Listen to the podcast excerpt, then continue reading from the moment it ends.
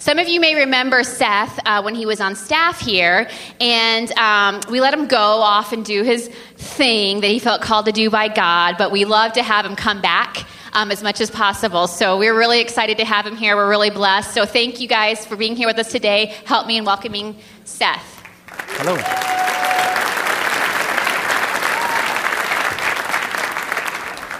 Thanks, Shauna. Well, greetings. How's everybody this morning? Good. Well, Greg uh, called me about a month ago and asked me if I'd be willing to share this morning. And I said yes before I found out the topic, and after I found out the topic, I thought maybe I should have passed. But uh, today we're going to talk about um, subverting the empire. You guys have been working in a Christmas series, and I think the logo itself is an upside down Christmas tree. Um, so we're going to talk about that this morning. Now, the first time I was ever made familiar of the idea of empire was in the little uh, three-screen cinema in my house in third grade. Um, I went to see this movie. This movie was about a young blonde uh, actor who finds out that he has these special abilities. He learns these special abilities from this little green monster that has a funny voice. And he gets hooked up with a couple of robots and this rogue pilot of a ship called the Millennium Falcon, and uh, he, uh, he finds out that he's a, a, brother to my third grade wife. I, I was in love with this girl. She was a beautiful princess. She had a hairdo like a couple cinnamon rolls on the sides of her head. Uh, and I, I, I was totally into this movie. So uh, now these guys are fighting against the evil empire and the evil emperor. This guy with a black plastic head, a really weird breathing pattern. And uh, the most amazing thing to me about him was he had the ability to choke people without touching them. And I thought that was pretty cool. So now I was totally into it. We had the, I had the outfit, I had the little lightsaber sword. Um, I even had the record of the soundtrack uh, that I would listen to with my brother. And because then, like, I wanted, I wanted to fight the evil empire. And uh, I'm 40 years old now, and I, I still do. I still want to fight the empire. I, I think it's still worth fighting. But in order to do that, we have to sort of talk about that because to use a title, Subverting the Empire, there's a couple of big words in there that I actually had to look up in the dictionary. And one of them was subverting. Um, subverting means to turn something upside down from its very roots. That's going to be important as we keep looking here. So, if subverting means to flip something upside down from the foundation or from its roots, then in order to subvert the empire, we have to start thinking about what's, what are the roots of empire?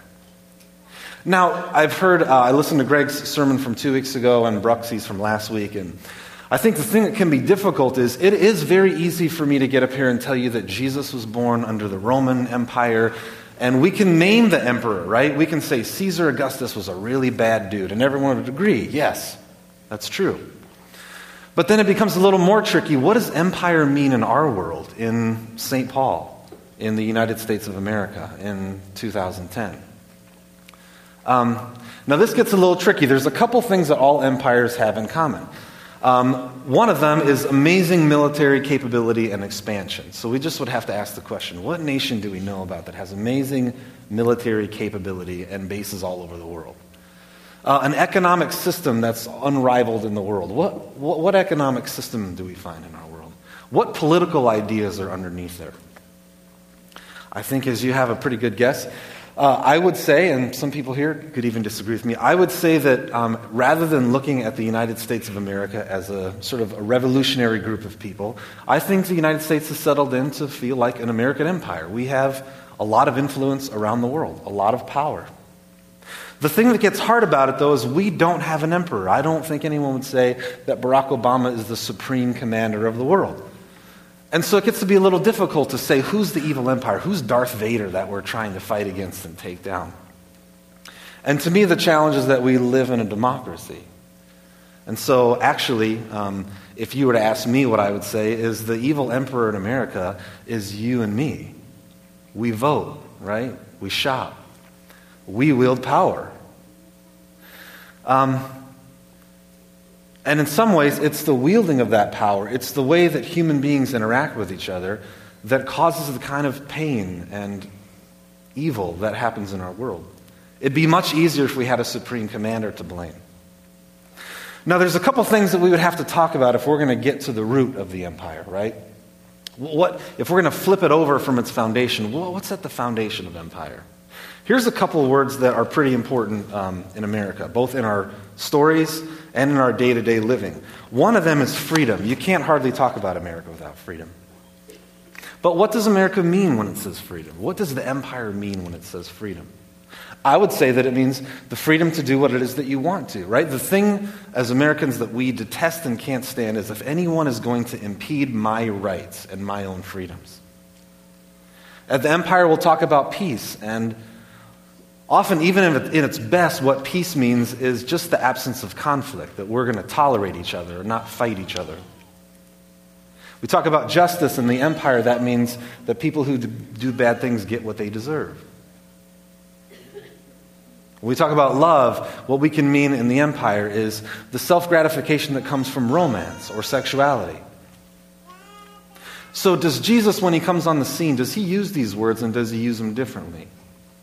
Now, we, uh, I'm, I'm the pastor of a small community uh, of folks, a bunch of us met here at Woodland, and we live over in the university corridor. Um, and to be honest, sometimes it's a struggle to be a Christian and to talk to people that aren't Christians about Jesus. Because so many times they have all these weird pictures about what being a Christian is. And so I got most comfortable very often talking to people in my neighborhood, and I found out that in my neighborhood, the phrase peace and justice is a really good idea. That, that people generally like that. I don't find many people in my neighborhood that aren't interested in peace and justice. And so sometimes I can feel like when I talk to my neighbors, when I say peace and justice and when they say peace and justice, we mean the same things. But the reality is that we really don't. That the kind of peace that I'm talking about that Jesus brings isn't just an absence of conflict, it's a reconciliation that leads to a relationship of love. That's different. When I talk about justice, I'm not talking about that bad people get what they deserve. I'm imagining a world. Um, I'm imagining a world where the way of Jesus and the kind of life that God lays out for human beings is the kind of life that we all live. When Jesus talks about freedom, he's not talking about your own personal ability to pursue what you want. I think Jesus talk about freedom is your ability to be free from the things that you want most. When Jesus talks about love, he doesn't talk about a self fulfilling love, he talks about a self sacrificial kind of a love. So, Jesus, right away, when he starts teaching and uses words like freedom and peace and justice and love, he doesn't mean the same thing that the empire means. See, oftentimes when we read the Bible, we can look at the teachings of Jesus and say, people generally agree with this. I talk to people all the time, and even though people might not like Christianity, I think everyone in general feels like Jesus was a pretty good guy. The problem is, you don't get crucified for teaching about ideas that everyone already generally agrees with. And we have to remember that the kind of things that Jesus taught about didn't lead to a parade down the, the street. Uh, the kind of things that Jesus taught about, the kind of ways that Jesus lived, led to him being killed. And when we think about his birth and we celebrate Christmas, we can't sort of try to pull that story out as if it's this cute story of shepherds and angels, and that's not what it is. This is the opening chapters of a story that's going to lead to the hero's death, but eventually to his resurrection. Okay, let's open up. We're actually going to look in the book of Colossians. I figured people might be a little tired of Luke, so I figured we could find subversion somewhere else here. Because actually, uh, lots of people say this whole book is a book that just describes subversive activity. Um, Colossians, let's turn to chapter 1, and I'm going to start out at verse 15. But before we jump in there, um, let me just say Sometimes, especially with the New Testament letters, I have a little bit of a hard time hearing them with the weight that they deserve.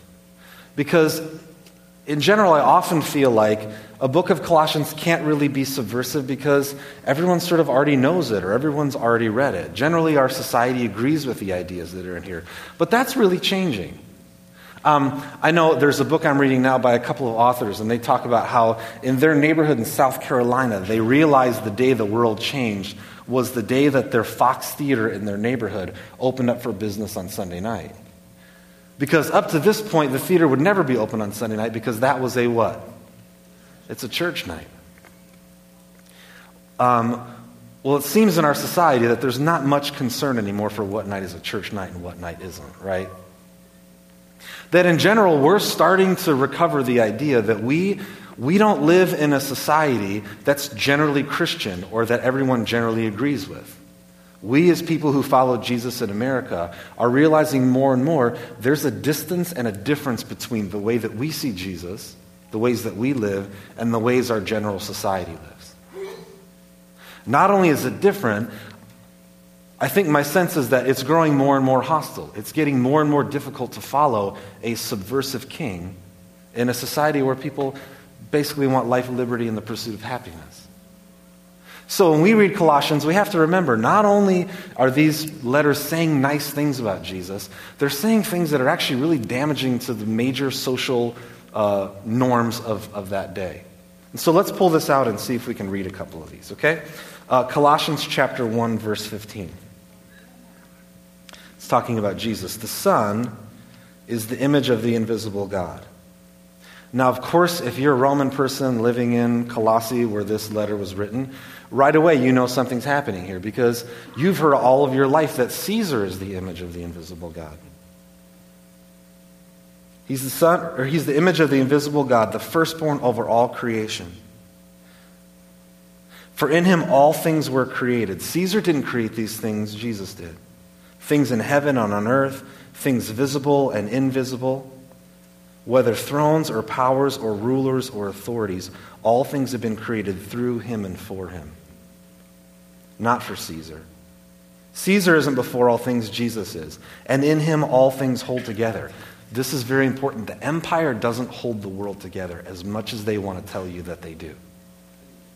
Jesus holds all things together. Here's where it takes a slight turn. Verse 18 He is the head of the body, the church. Now, Caesar is the head of the empire. The empire is a certain way of relating, a certain way of being in the world. You get on their page, otherwise, you suffer.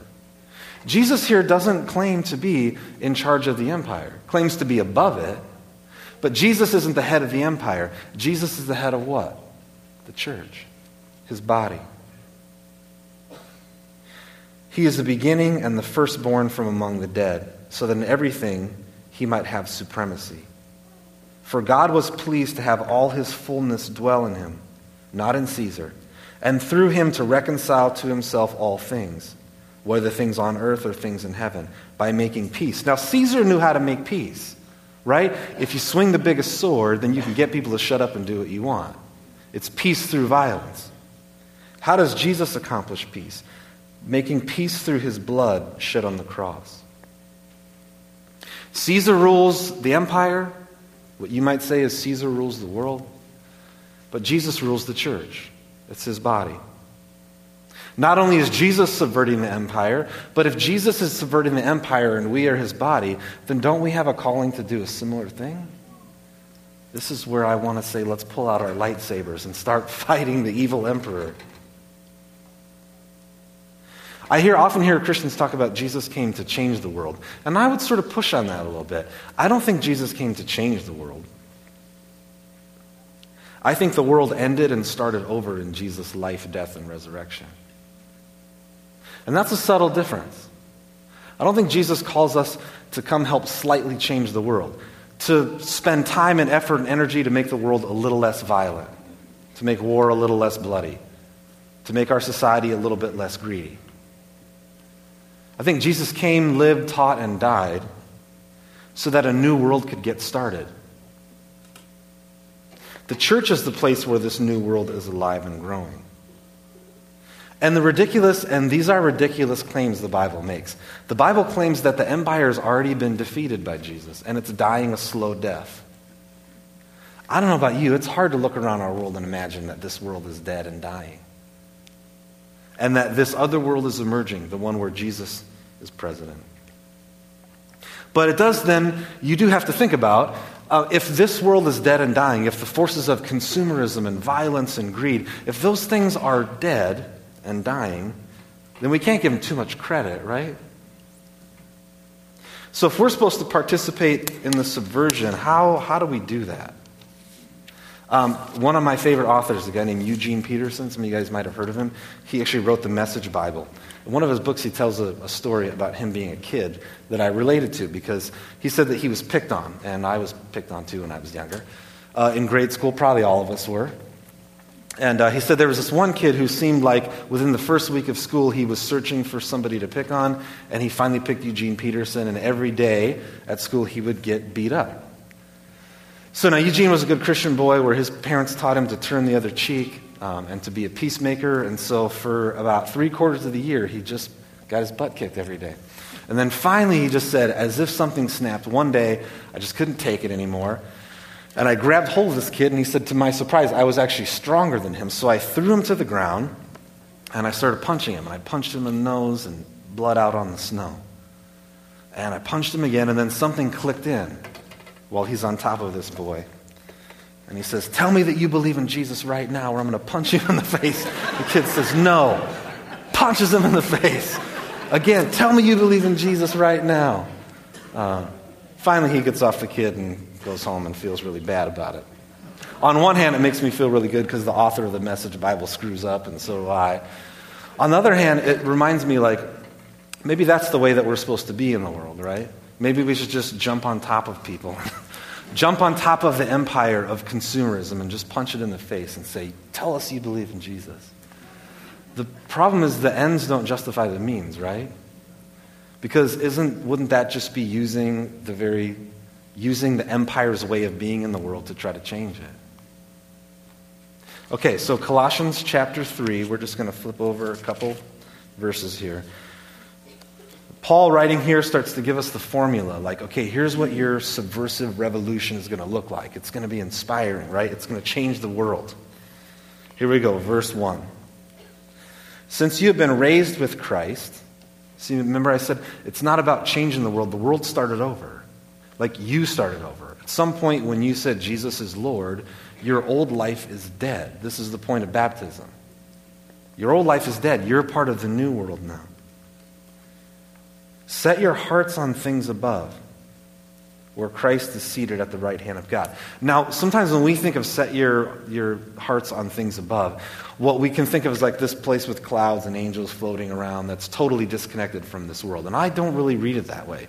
I think what he's saying is like, even though Caesar is the empire in charge of this world, in chapter 1, he already said that Christ is supreme over all those things. So don't think about some alternate universe. Think about the power and authority that live above the power and authority of this world. Start thinking about the world in that way. Get your head on straight. Verse 2 Set your minds on things above, not on earthly things. In the empires of this world, there's a certain mindset, there's a way of getting about in the world. And he says, Stop thinking like that. That world is dying.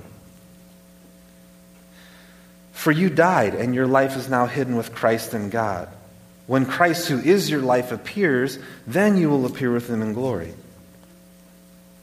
Verse 5, here comes the subversion, right? Put to death, therefore, whatever belongs to your earthly nature. So, the way that you've learned to live within this empire, you're going to have to start to. Paul starts to say, you got to kill yourself.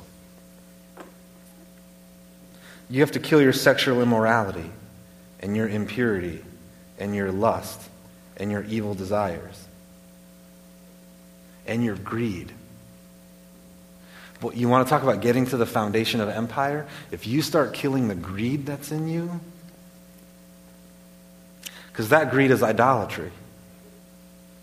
Because of these things, God is frustrated. The wrath of God is coming. He doesn't like idolatry, He doesn't like greed. You used to walk in these ways in life you once lived, but now you have to rid yourselves of all these kind of things. Listen to how terrible this list is, right? Anger, like, here's the menu for revolutionary change stop being angry. Malice and slander. Stop being mean to people. But wait, Jesus, I want to take out my lightsaber and break something. No, don't be angry. Stop being mean to people. And the filthy language from your lips. Don't lie to each other. Just tell the truth. Since you've taken off your old self with its practices and put on the new self, which is being renewed in the knowledge of its Creator. Here, there's no Gentile or Jewish person. Right? In the empire, it's very important to understand who's in and who's out. There's no circumcised or uncircumcised. There's no barbarians. I don't know how to say that next word. Slave or free. But Christ is all and is in all. And since you're God's chosen people, remember that you're holy and dearly loved. Empire doesn't love you, but your Father does. So here's what you should do you should wrap yourself up, clothe yourself like a gift with compassion. Here's a revolution, right? We want to change the world. Show compassion. Like, be kind. Be humble. Be gentle and patient. I mean, add those things all up, and what do they say? They say, give your power away. If you want to undermine the empire, give up your power. Bear with each other. Forgive one another. If any of you has a grievance against someone, forgive him as the Lord forgave you. The empire doesn't forgive, the empire remembers always and is ruthless. And over all these virtues, put on love, which binds them all together in perfect unity. These things are the opposition of empire. They directly oppose it. But the thing is, you can't actually really be subversive. You can't wake up one day like I want to and say, I'm going to be subversive today. You can't do it. You can't subvert the empire. The only thing that you can do is follow Jesus, who already subverted the empire. So, subverting the empire isn't something that you try to do, it's something that you have to do if you're willing to be obedient and faithful. Okay, and that all sounds really nice, but let's be honest.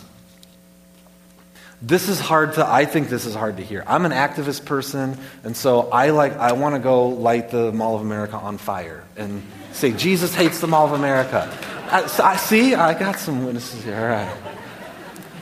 Um, like those things frustrate me and make me angry. When I see racism and hatred, I get angry. When I see poverty, it makes me frustrated. And like I I'm not patient. I like I want the world to change right now.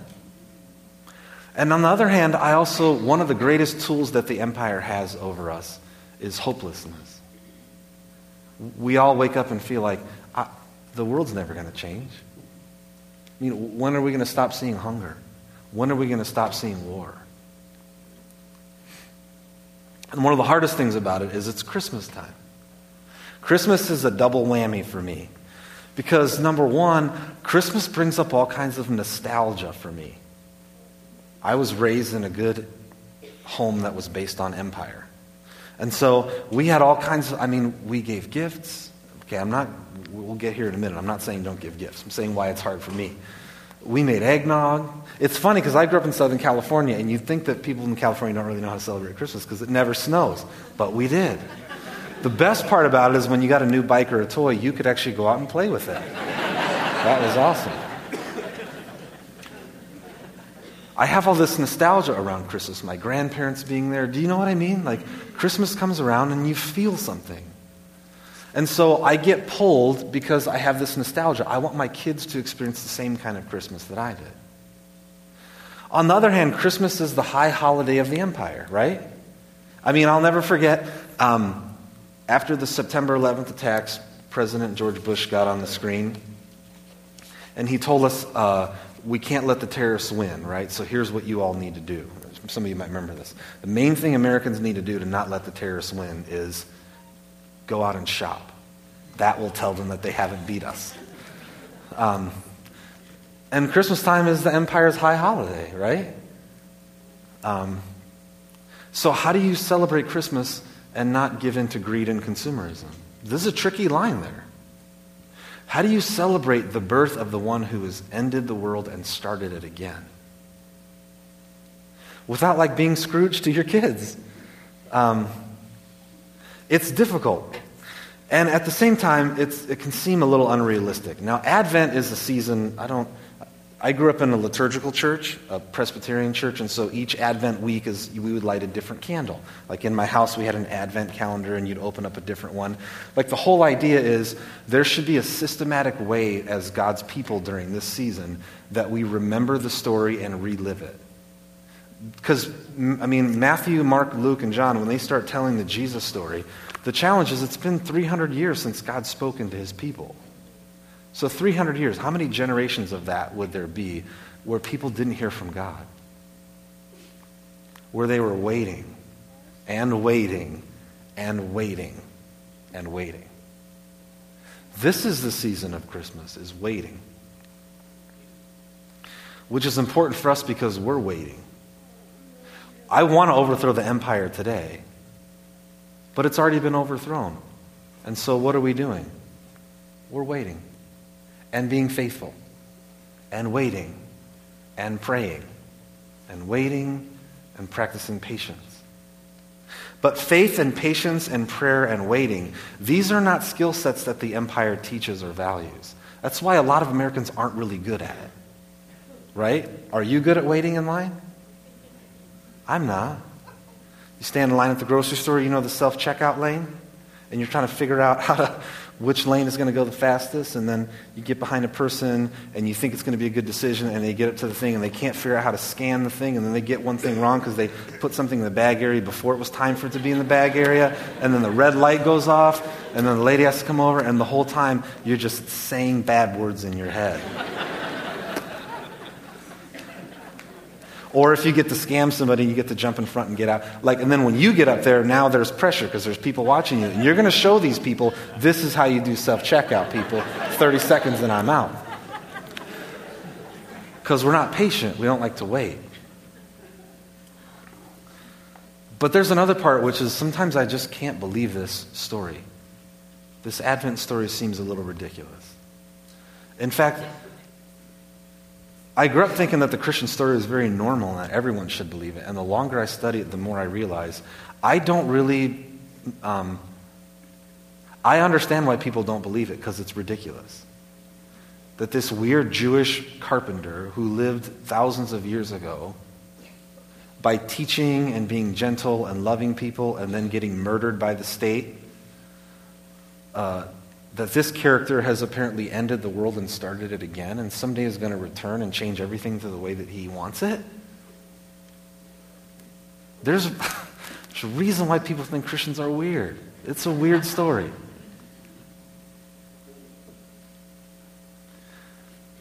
But it takes faith. Not the kind of faith that sort of hopes and prays that you're going to win the lottery someday or that the Vikings are going to turn their season around. That's not faith, that's stupidity, right? That's not going to happen. But the kind of faith that hopes for something better than what we see today. The kind of faith that hears this voice from the Father in Jesus and says, I, I believe that. And we can never separate the word faith from being faithful because if you believe it, if you believe that Jesus is going to return, if you believe that Jesus has overthrown the empire, then to have faith means to be faithful to that idea. To not sink down to the skill sets of the empire, but to be willing to live up to the skill sets of the kingdom of heaven. To practice patience, to clothe yourself with compassion, to be gentle and kind and humble. And every time we do that, another little crack breaks open in the foundation of the empire that holds this world captive.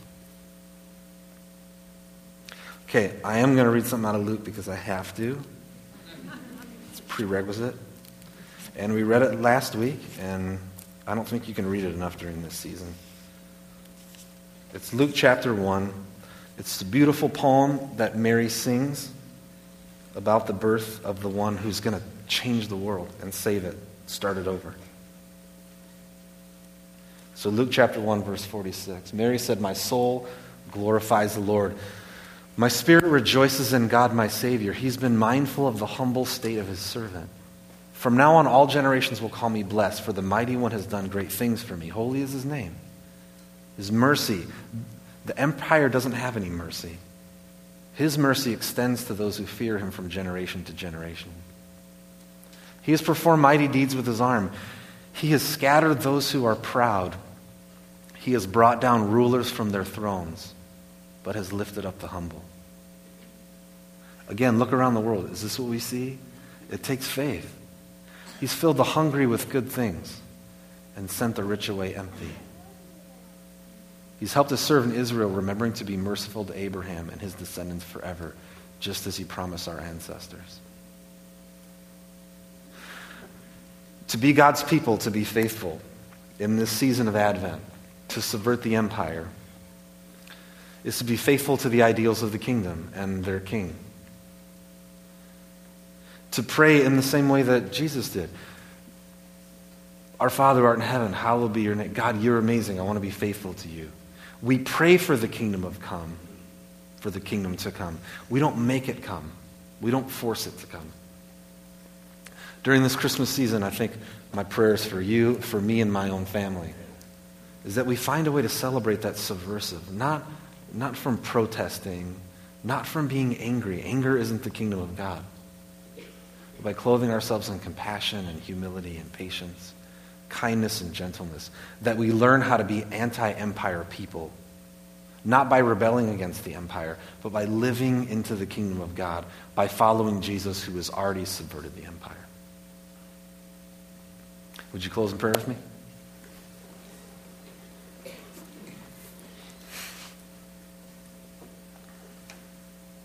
Jesus, this is your season, Advent. A season that your people thousands of years ago waited in expectation for you, and a season where your followers now are waiting thousands of years for your return. For you to set the world right. Pray that you'd give us the kind of skills that we need that you would give us the kind of gifts that lead to the fruit of the Spirit love and joy and peace and patience and kindness and gentleness. Give us the strength by your Spirit to be faithful people, faithful to your teaching, faithful to your way of life. Put us in communities with brothers and sisters who will challenge and encourage and correct us to walk away from greed, which is idolatry and move towards a life that's filled with generosity. Pray during this season that in homes and in communities all over Woodland Hills and St. Paul, there would be meaningful celebrations of your birth that look like the kingdom. Give us the discipline and self control not to be swept down the tidal wave of consumerism during this season. Help us celebrate in a way that says, Jesus is Lord and not Caesar. In your name we pray. Amen. Before we dismiss, I just want to invite the prayer team to come down. Um, there's lots to pray about here. To pray about um, things that you're personally going through right now, things that are burdens that are too heavy for you to carry by yourself. Uh, the prayers that bring about the skills of patience and gentleness and kindness, those aren't things that we produce by our own effort. These are things that the Spirit leads and guides us into. Um, so the prayer team is going to be up here to pray. Uh, thanks for braving the snow, Snowpocalypse 2010. And uh, I pray for safety and for peace as you celebrate the season. Thanks for listening. Well, good morning.